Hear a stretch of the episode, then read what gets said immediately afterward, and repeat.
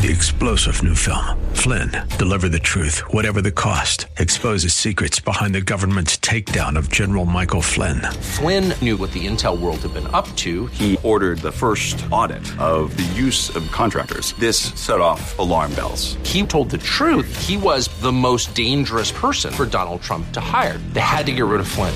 Flynn, deliver the truth, whatever the cost. Available now. Watch it today. Go to salemnow.com. Salemnow.com. Welcome to Conversations with Cynthia. Over the next hour, you'll have the opportunity to listen to Cinthia Hiett, an internationally recognized therapist and life management expert in private practice, with offices in Phoenix and Scottsdale. As a captivating communicator, Cynthia engages, energizes, and inspires her audiences to become all God created them to be. For more information on Cynthia's diverse background, log on to cinthiahiett.com. That's C I N T H I A H I E T T.com. Let the next 60 minutes inspire, motivate, and encourage you to become your own best version. Now, here's Cynthia. Well, thank you for joining me today. This is Cinthia Hiett with Conversations with Cynthia, and I am very excited that you are here today. I have two very special guests with me. Um, because we are doing this four part series on breast cancer. And it is an educational process as well as certainly inspirational and motivational. And the first one that we are starting today is called Facing Breast Cancer. And so I have two women on today that not only have faced it, but also are very, very active out in the battle against breast cancer. So my first guest is Paula Miller and she is a community outreach and patient resource manager. She's a certified breast navigator and breast advocate at the Honor Health Breast Health and Research Center in Phoenix. And she meets with newly diagnosed, diagnosed patients and their co survivors or families. She's also the program manager for support groups, wellness programs, and resources. However, she brings as well a very personal experience of being a breast cancer survivor as well to her position. And she's currently finishing her bachelor's degree in healthcare administration. But her best accomplishments are being a wife of 20 years and a mother to two amazing children. So, Paula, thank you for being here today. Good morning. Thanks for having me. I'm yes. excited. And your very good comrade, Jan James, which I've known Jan for quite some time, and I just recently met Paula, which I'm very excited about. But Jan, I've known you for a while. And Jan is also a breast cancer survivor and the founder of the Provision Project, a nonprofit organization that has its mission to provide financial relief to women in active treatment for breast cancer. And soon after Jan was diagnosed with breast cancer in 2012, she founded a private online breast cancer support group, which now numbers over 600 women in nine countries. A- amazing. So, through that support group, she and her leadership team have also become intimately aware of the ways in which breast cancer can impact a woman's life physically, mentally, emotionally, socially, and certainly financially. And so, the Provision Project wants to help women who face tough financial decisions as they are actively being treated for breast cancer. So, Jan, I'm so glad you're here today. I am as well. Thank you for and I just us. I congratulate you both. I, I mean, you're heroes. You really are heroes. I I, am I'm amazed at your stories. So I'm very glad you're here. And just listeners, so that you know, this wonderful four part series we are doing today is about this whole facing the issue of breast cancer. If you have a, a woman in your life or a man in your life that is having to face this, this is, show is going to be extremely helpful. If you are having to face this, this show will be very helpful with lots of resources for you. The second part of this is going to be um, the many faces of breast cancer well, I think we have someone's phone ringing, so we'll ignore that for a minute. And the many faces of breast cancer, we are going to talk specifically about women that have survived breast cancer. The third one that we are going to do is going to be on caregiver and compassion fatigue. And so we are going to work on how we handle if we are a caregiver and how we make sure that we do not face burnout. And the fourth one we are going to do is the issues of grief and loss and understanding what those stages are and what happens when we have to face something that is this life threatening, and sometimes can also be fatal. So, thank you again for being here today. So, so let me start here, Paula, with you, because I had you on Blog Talk Radio last week. Yeah, it was fun. So good. I think it went very well, and we've had some great uh, reviews about that. So why don't you give the, the the listeners just an idea of what you do, what you have done, and I certainly want to hear some of your story. I'm exhausted.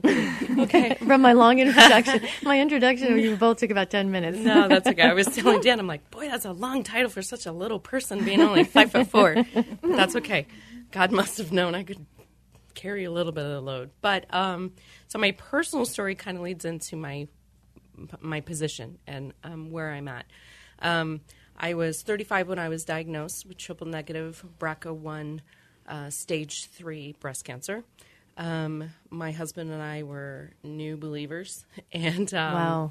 we had he had just been uh, healed of alcoholism, and uh, I So you came through one major battle before you started we on a new came through 13 years Wow. of one marriage into another and then said okay god you're really who you are. Use me for something different. And he went oh hold on.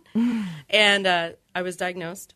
So i went through all my treatments um, you know eight months of chemotherapy 32 radiation reconstruction oophorectomy hysterectomy because i'm a brca1 carrier Can you before? Let me interrupt you for a minute Oh, sure. when people, I you I always forget that's people the don't first know. time I when you when I talked to you last week. That was the first time I heard BRCA one.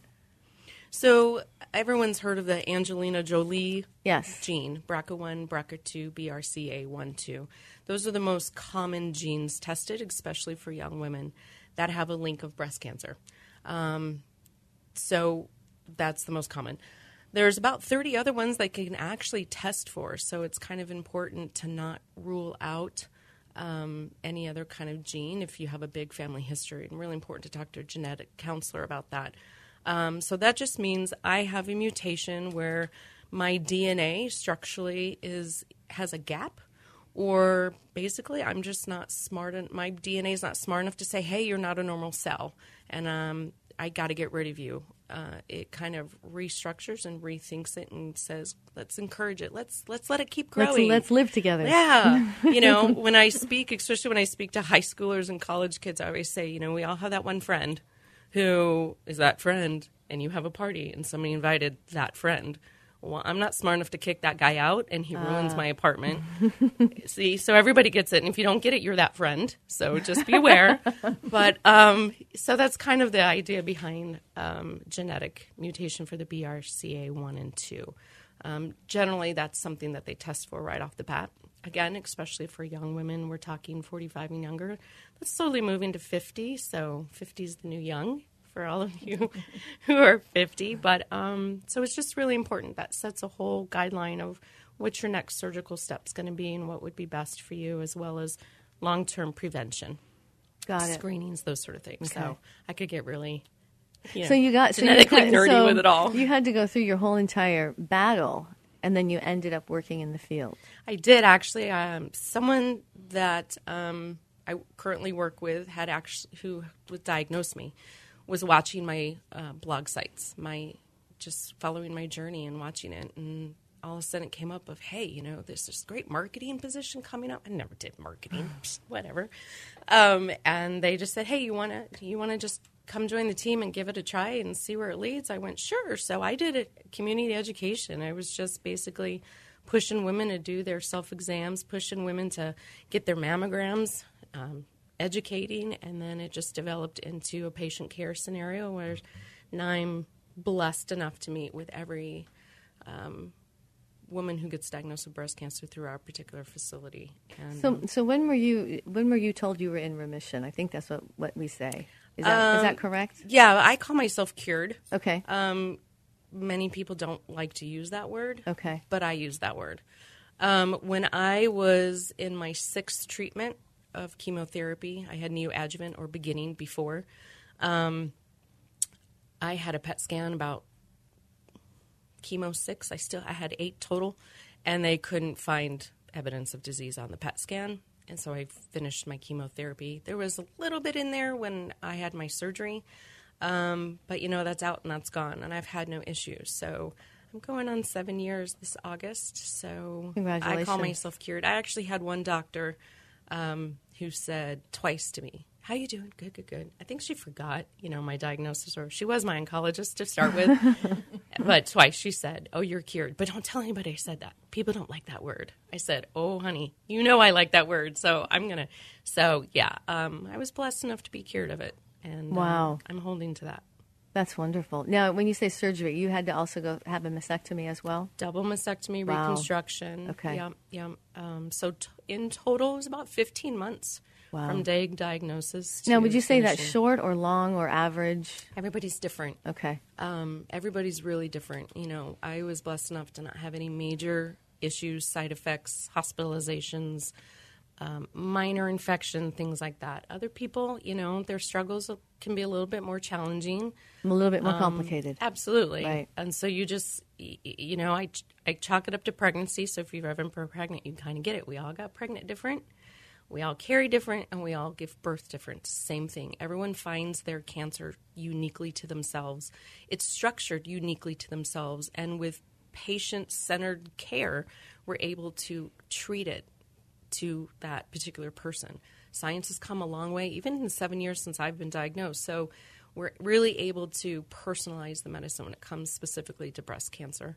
Um, and people have to remember that and be patient with that because I know just in the women we talk to and meet and with each other, you want to know as much as you can. And just like pregnancy, you get the, oh, it's easy, you'll be fine. And then you get the, oh my gosh, I Right, was so right. sick. And it's like, ooh, slow down. Right. There's no way that I can write out what your story's going to be or how you're going to react. So we're going to get a focus. We're going to get a goal. And I think that's one of the biggest things that I think women and men need to remember is pick a goal. Your next goal is that next doctor's appointment. We're going to focus on that, and then we're going to regurgitate what they say and pick another goal. And so your your goals might be very short. They might be day to day, minute to minute, but they do get longer. They do spread out. And you know, now my goals are a year, two years, five years. It just kind of depends on what it is. So you got to get past that process and then see the hope and the light towards the end of the tunnel. But keep those short term Right. goals. They're important. Well, we have about a minute left, so if and we're gonna we're gonna open the next segment with Jan and her story. So give us about a minute of what you do now in current time. So I'm a patient navigator. I meet with all the newly diagnosed women um, and their families. I do education on surgical procedures and such through a program that um, my colleague at work developed. Um, I just kind of hope to share the hope of you know how good things can be, and for me, how my faith is really what got us through, and just how it can be challenging to remember and hear that the Lord's right there, but walking you through it and um, you know, I just want to be a hope. you know, it. I think it's hard for for listeners or anybody that has not experienced breast cancer or been with someone when they hear your stories. You're so together. You guys look great. You know, you- you're doing life, and I think that's what we're going to really talk about this week and next week is really helping people understand that this is a horrific horrific issue. This is a, this is an assault on a woman's body that is uh, unprecedented in many ways.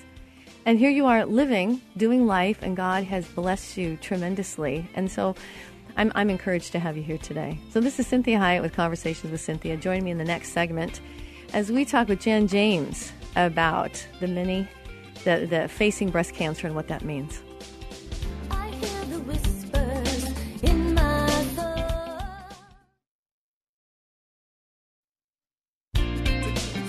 Well, welcome back to Conversations with Cynthia. This is Cinthia Hiett, and as always, I'm so glad that you've joined me today. And I have very special people on my show today. I have Paula Miller and Jan James, and both of these women have courageously um, battled breast cancer and have quite a story and are here to really talk about it. And so today we are talking about facing that diagnosis and facing breast cancer, what it means when you have been diagnosed with that, and what you start to, to in the very beginning, have to face, and how daunting maybe it can feel. And so we listened to Paula and a lot of her story and what she's doing actually as a living. And I'm going to have Jan talk for just five, six, seven, ten, twenty-five, fifty minutes. Yeah. You have, you have a great, you're an amazing story. So, Jan, just say hi to the listeners and give us a little bit about who you are. Well, let's see. um, so I was diagnosed uh, when I was 52 in 2012 and a little bit older than my friend Paula. Um, I had just lost a bunch of weight and I was actually in a hotel room in Texas when I was in the shower and soaped up and my hand just happened to hit my breast in a certain way and I went, "Well, that feels funny." And um, I walked out of the bathroom and said to my husband, I think I have a lump in my breast. And that began the journey. Um, there was a glorious sunrise that morning that I took a picture of that God gave to me. And um, that particular day, I really knew in my spirit that I had breast cancer. And um, I also got a whisper from God that it would be a journey I'd never trade. And that has certainly been um, his promise kept. So, um, trying to think about where I would go from Now here. that sounds like the title of a good book too. a journey I would never trade. Yeah, we were just talking about Wow. writing books. Who knows what God will have us do? But yeah. So um, let's see. I got diagnosed in January, officially diagnosed, and then um, I had my mastectomy in a single mastectomy in February, and was just about ready to start chemo. And I had a bunch of questions about chemo, and I also had ten girlfriends that had been through breast cancer before.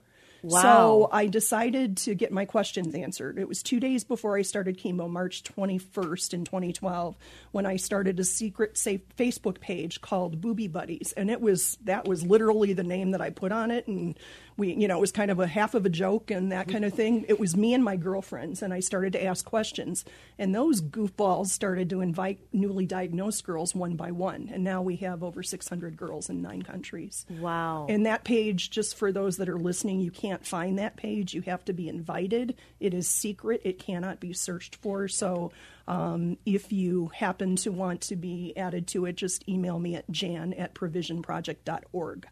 So tell us a little bit about Provision Project. Well, um, through these last three years, as we've um, worked with you know all of these women in increasing numbers, uh, as Paul had said earlier, everybody's got their story. Um, I prefer to add women to the booby buddies that are really hurting and don't have a support system. We've got a lot of single moms. We've got a lot of moms that are in, or people and women in, that are in wrecked marriages. Um, we've got a lot of gals that financially are in trouble. Um, we just we have a heart for them. We want to come around them and support them. I mean, breast cancer is no joke. It is a team sport. It affects every aspect of your life. And um, these gals that previously did not have a lot of support come into the Booby Buddies and instantly really have a family. And um, in many instances, there are, women physically, geographically around them that they can see face to face. Certain instances, I mean, we've got a gal in Germany that's there by herself, but she's connected online with the rest of us, which we know is a help. Um, but so many of the gals, we've heard story after story, right, Paula? Um, my electricity is getting turned off because I had to pay my copay for chemo. Um, I have to have a PET scan, so says my oncologist, but my insurance won't cover it because of the new laws under the Affordable Care Act. Um, you know, we keep hearing these stories, and we just decided, a group of our leadership team decided that we would put together a nonprofit, an official nonprofit, to be able to help bridge the gap financially for some of these gals. Um, so Because they really don't know what they're facing. Oh, I mean, I think that's like, you know, considering what Paula ended up doing for a living. You know, she didn't have anyone like she herself. And did you take advantage of someone like Paula or Paula? As I mean, how did you navigate? You kind of had to figure it out yourself as well. Well, it was those 10 girlfriends that I really went to, right, that were my patient navigators, but even in the in the cancer center that I went to, I didn't have someone like Paula. Because the industry is is I- at least what I have heard, and any of the clients that I have that have had to struggle with this, is it's almost like different. You hear different information everywhere you go. Uh, Mm-hmm. Sure. There isn't like a collected amount of information that that's what you want to do. That's the way to go. And and people hear so many different things from doctors, and doctors have such different opinions. Yeah, one of the things that I have found with the Booby Buddies is that um, there is a kind of tribal knowledge that, you know, w- like gals will come in, they could be from a different part of the country, and they'll say, um, Gosh, I'm having trouble with my Neulasta shot. Neulasta is an injection that girls on chemotherapy would get um, to increase their white blood cell count. Um, they're struggling because as the white blood cells replicate, it can give them quite a bit of pain. Um, they'll come to the Booby Buddies page and say, ah, "I'm, you know, dying from the pain with Neulasta," and we can very easily say, "Well, gosh, don't know if your chemo nurse might have told you, but Um, if you take Claritin and Aleve prior to Neulasta, that may relieve some of your pain. There are there are these things that not every doctor, not every chemo nurse, not every oncologist, not every radiologist will say the same thing to every patient. They just can't. They're human. Well, and some of it they probably aren't allowed to say use Claritin for this. No, they no. I mean, I I think we see at many of the onc centers okay. that they do that. They do. but yeah. Um, but they may not have just they may No, not have right, communicated it right. it's kind of urban knowledge. Right. And then that gal just is suffering and is going, I can't believe this, you know, that I'm suffering through this. You know, I have a really strong feeling that you don't need to suffer through cancer. I grew up um, thinking that I had my own visions of what cancer would be, but I came to learn that um, there are so many solutions in the year 2015 um, doctors do not want you to vomit, for example. There are drugs that will cause you to not, they don't want you to become dehydrated. If you become too dehydrated, you're in the hospital.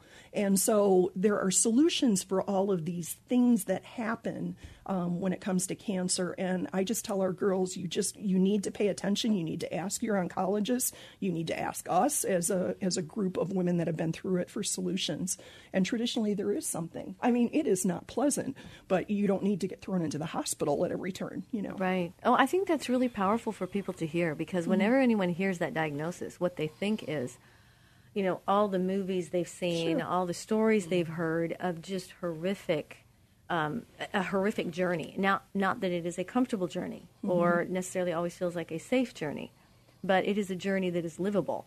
Mm-hmm. And I think that's important for people to hear. Absolutely. So I, I think what we're going to do, I, you know, we, we have a half hour left of this show, and what I would like to do is maybe start this next segment with helping people understand some of the insurance issues that you have found that you have to go through, and not like you're going to give solutions for people on air, but just an idea of of what we may be looking at in some some different techniques or some, or, or resources. Mm-hmm.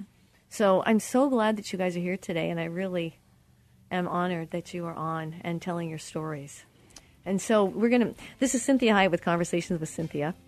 And join me in the next segment. If you can't hear this show in its entirety, please visit my website at cinthiahiett.com. That's C I N T H I A H I E T T.com. Go to the radio tab, and this will be on that site as a podcast you can download. So join us in the next segment.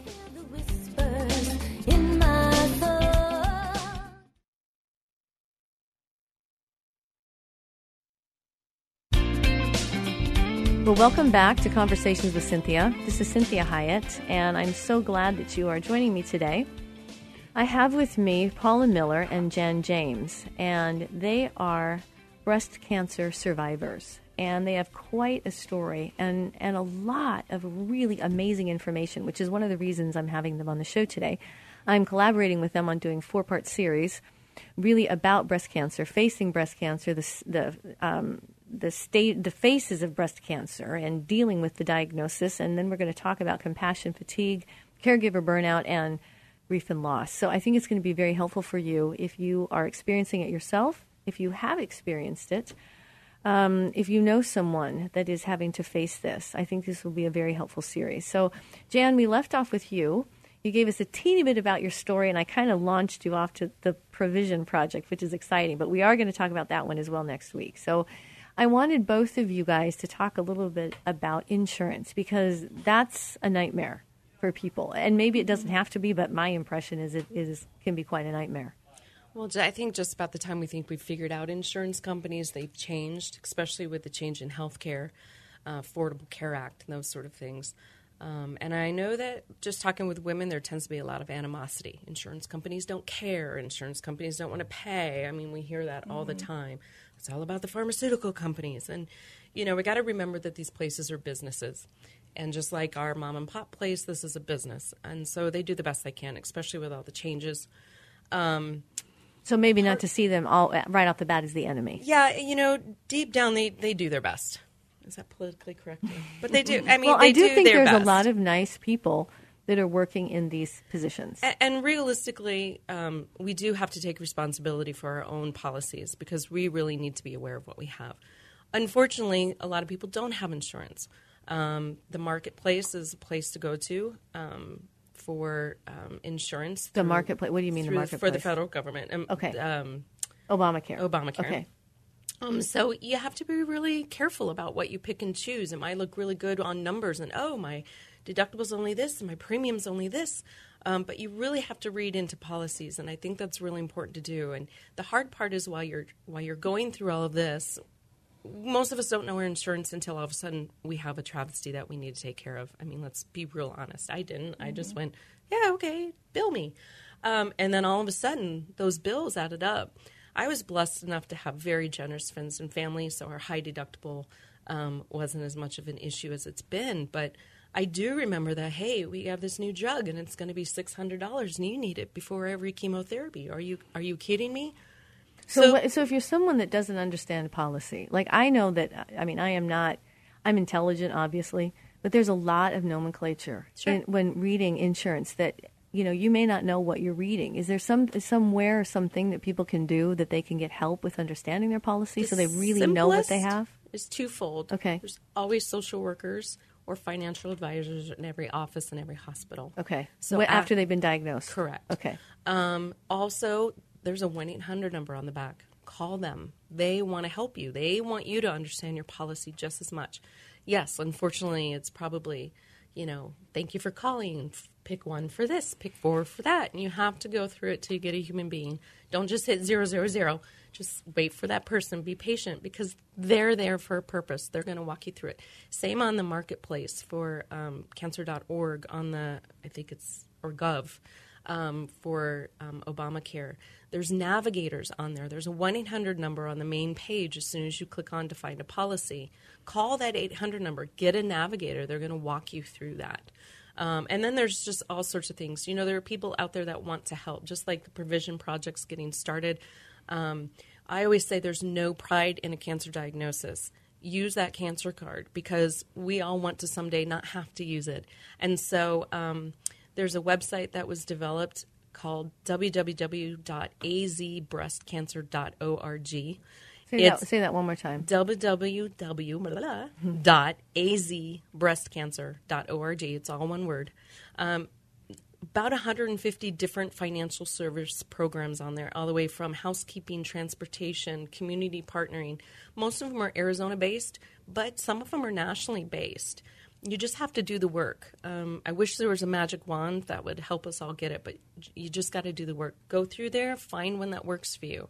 There is granting for um, adult children going back to college for pa- parents who have breast cancer. So those those sort of things, and you just got to put your pride aside because in the end, you're going to give back to somebody else. We all want to do that, and that's what it's about. Well, I think it's important for, for listeners to hear that there certainly are resources and there are ways to understand the resource that you have, which is imperative. Because one of the more stressful things about battling an illness is having to do it as you go. Mm-hmm. And so if you mm-hmm. kind of have a better understanding, you can advocate better for yourself. If you don't have the wherewithal to do it, you're spun out with the diagnosis, you're afraid, you're whatever that is, you find someone that can help you do that. Mm-hmm. So this is Cinthia Hiett with Conversations with Cynthia. We have one more segment as we come to the end of this hour, and I want you to join me again with Paula Miller and Jan James as we look at this issue of facing breast cancer.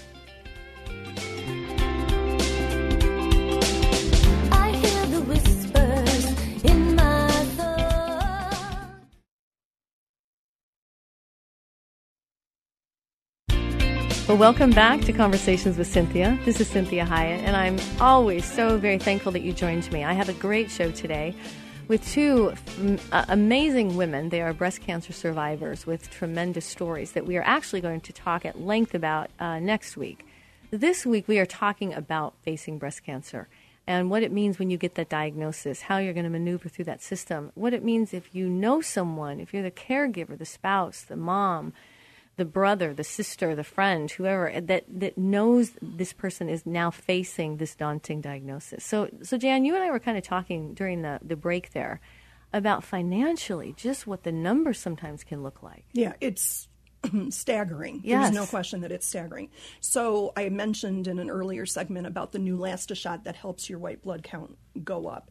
Um, those shots, one shot is fifty eight hundred dollars. Oh, my. Okay, one shot. That is staggering. Yeah, it's crazy. You know, and when you find that, you're like, I mean, it's yeah, it's nuts. Um, I my uh, diagnosis was on January 5th, and I went back to work on December 26th of 2012. So in essence, 2012 was my cancer year, start to finish.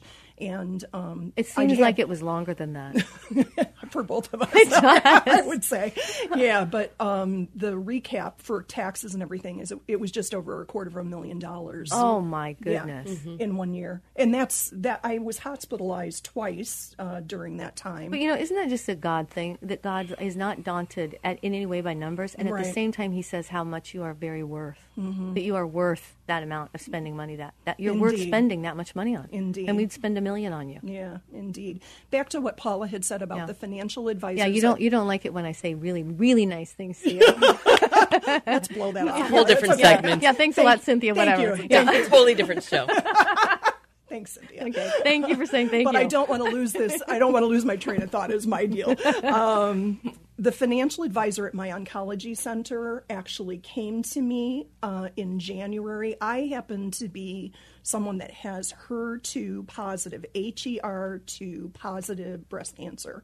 So that is a relatively aggressive breast cancer, and there is a drug called Herceptin um, that fights that. And she came to me in January of uh, 2013. I had to do a year of Herceptin, so I was still doing it. She said, "Hey, uh, Genentech, who is the maker of Herceptin, um, is granting $2,500 grants to people that are on the drug. Would you like to apply?"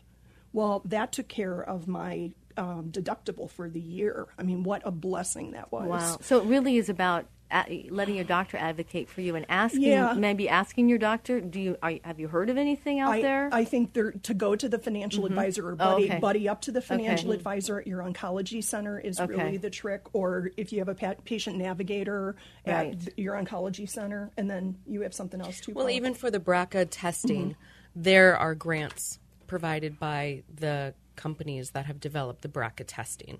So, um, seeing a genetic counselor, they're really the ones that are going to key in on um, where those finances can come from, how it can be properly applied to your insurance. You know, it's kind of interesting. A lot of surgeons do the BRCA testing in their office. That way, they can get it back within a two week notice and they can determine because typically, if you're BRCA positive, you're going to have a double mastectomy. That's the going algorithm. There's not too much variance from that. Um, but with that, um, what most people don't know, including some physicians, and, and that's all about educating the physicians as much as, as the women and their families, is there, as I said earlier, up to 30 different genes that we can test for out of the 20, 30,000 genes of a body um, that have a link to breast cancer. The 30 gene panel is actually cheaper than just the BRCA1, BRCA2. BRCA1, BRCA2 is about 4,500, give or take, depending on the laboratory that they use. This 30 gene panel that they do is actually 1500 and it covers the BRCA1, BRCA2. You can get that with, back within two weeks, so we're not prolonging your surgery. And then you also get the other remaining 20 to 28 different genes following that, that it, just in case the BRCA1, BRCA2 doesn't come through positive.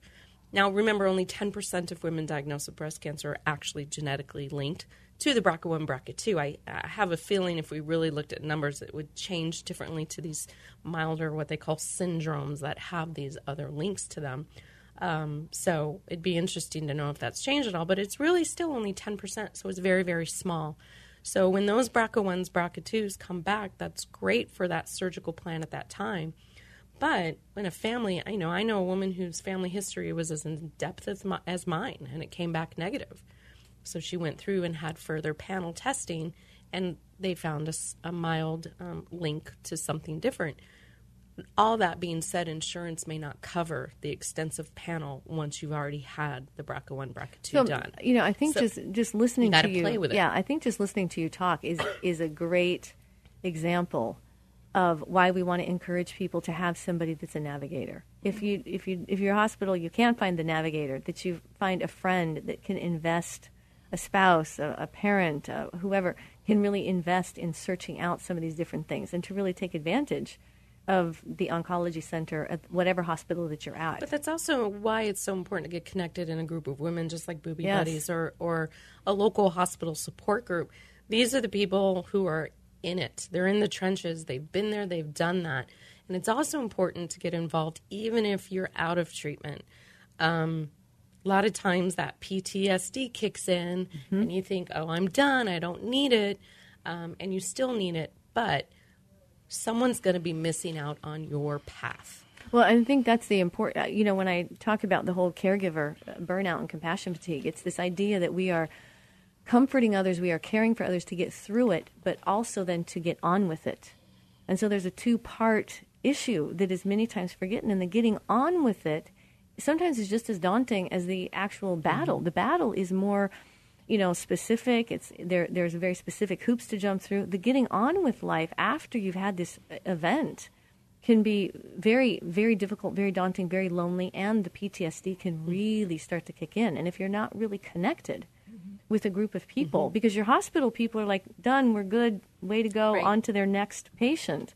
You know, but it's really staying connected like you guys have been and the things that you guys have created. A lot of our girls will talk about the fact that when treatment ends, they've been seeing the same people over and over again for weeks or months.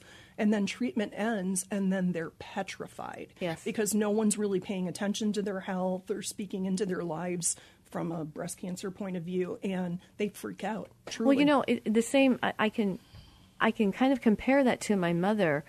You know, my father was in hospice for that mm. whole year and well, fourteen months in the hospital hospice. Well, she became such good friends with all of his caregivers. It was a community. She was there twice a day. Right. So when he passed away, she had a whole community of people that she was no longer involved with, and the loneliness of that mm-hmm.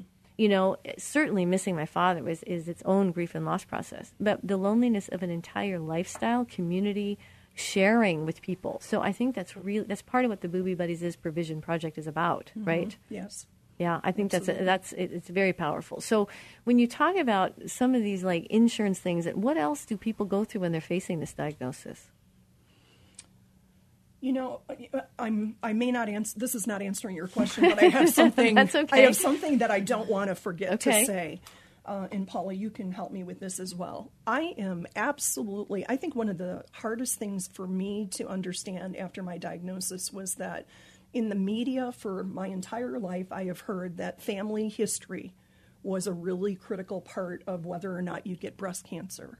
Is is the percentage eighty five percent of women don't that don't have family history? Do you know what the number is? It's- yeah, it's about that. It's only 10% of survivors actually have a genetic link. Okay, so there has been so much focus. Oh, I'm so glad you brought that There's up. There's so much focus on the family history aspect, and we're even talking about BRCA and that kind of thing. But it's still important. Um, No, but I because you everyone bring up- always says, "Oh, it's breast cancer." It's not. It's liver, lung, colon, pancreatic, Right. some testicular, um, skin cancer, um, brain, stomach. I mean, and once you throw in those gastric um, issues, that kind of changes in many ways away from the BRCA1, BRCA2 towards something else.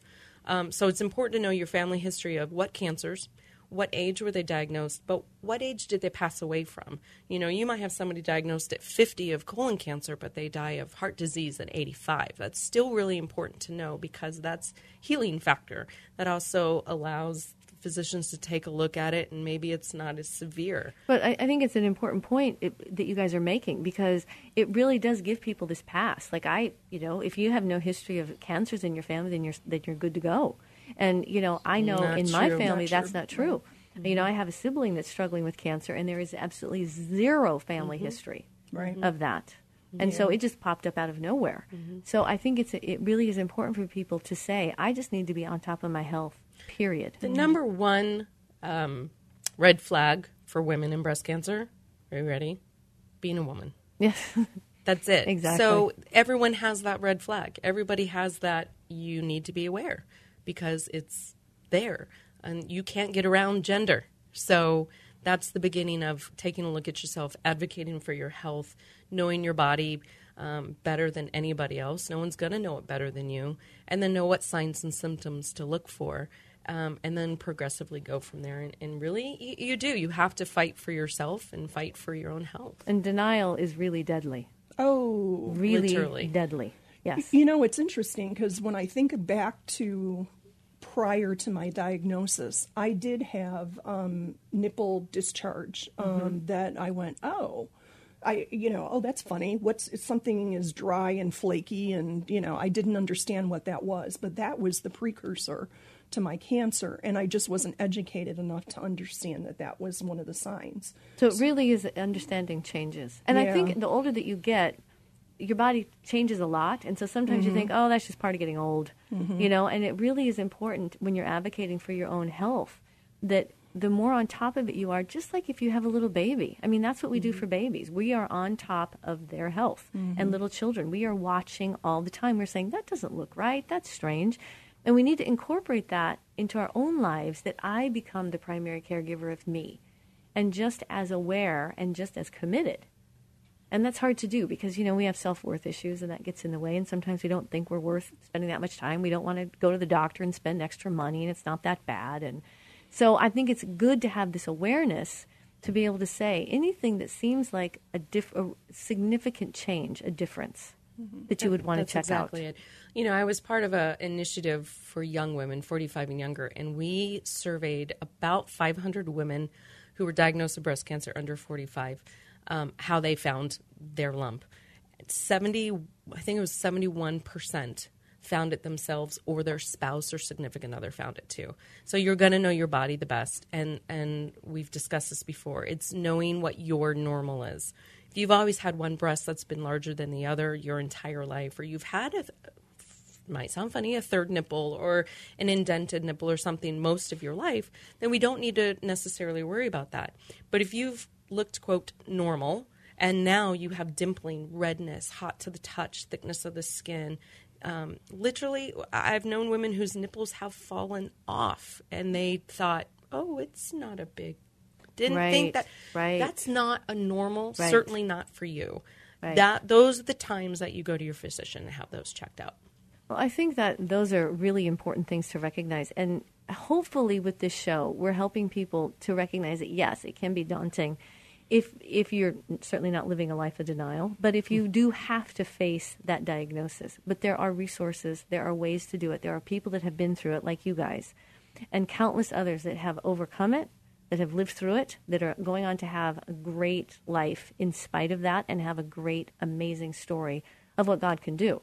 And so there is hope and there is life, and it's imperative that we encourage people to really be taking advantage of the resources that we have, regardless of how the media tries to play it that there's no help out there, because there is. There is.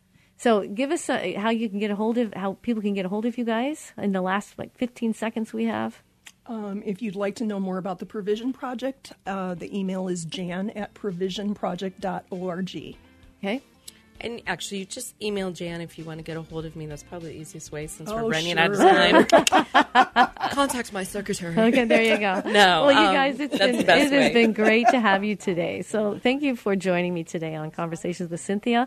Join me next week as we look at the many faces of breast cancer. And have a blessed week.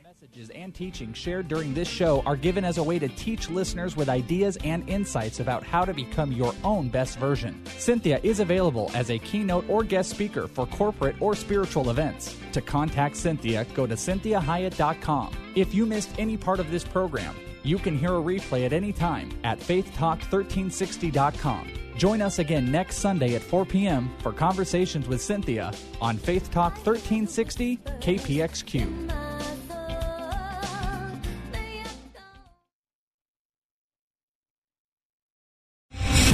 Star general Michael J. Flynn, head of the Pentagon Intelligence Agency, knew all the government's dirty secrets. He was one of the most respected generals in the military. Flynn knew what the intel world had been up to. He understood its funding. He ordered the first audit of the use of contractors. This set off alarm bells.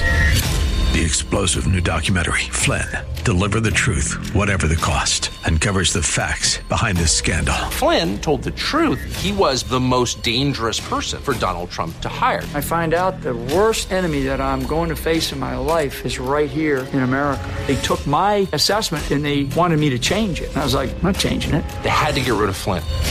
With in depth interviews, archival footage, and never before seen personal records of the man behind the headlines. I just felt like I was drowning. Flynn, Deliver the Truth, Whatever the Cost. Available now. Watch it today. Go to salemnow.com. Salemnow.com.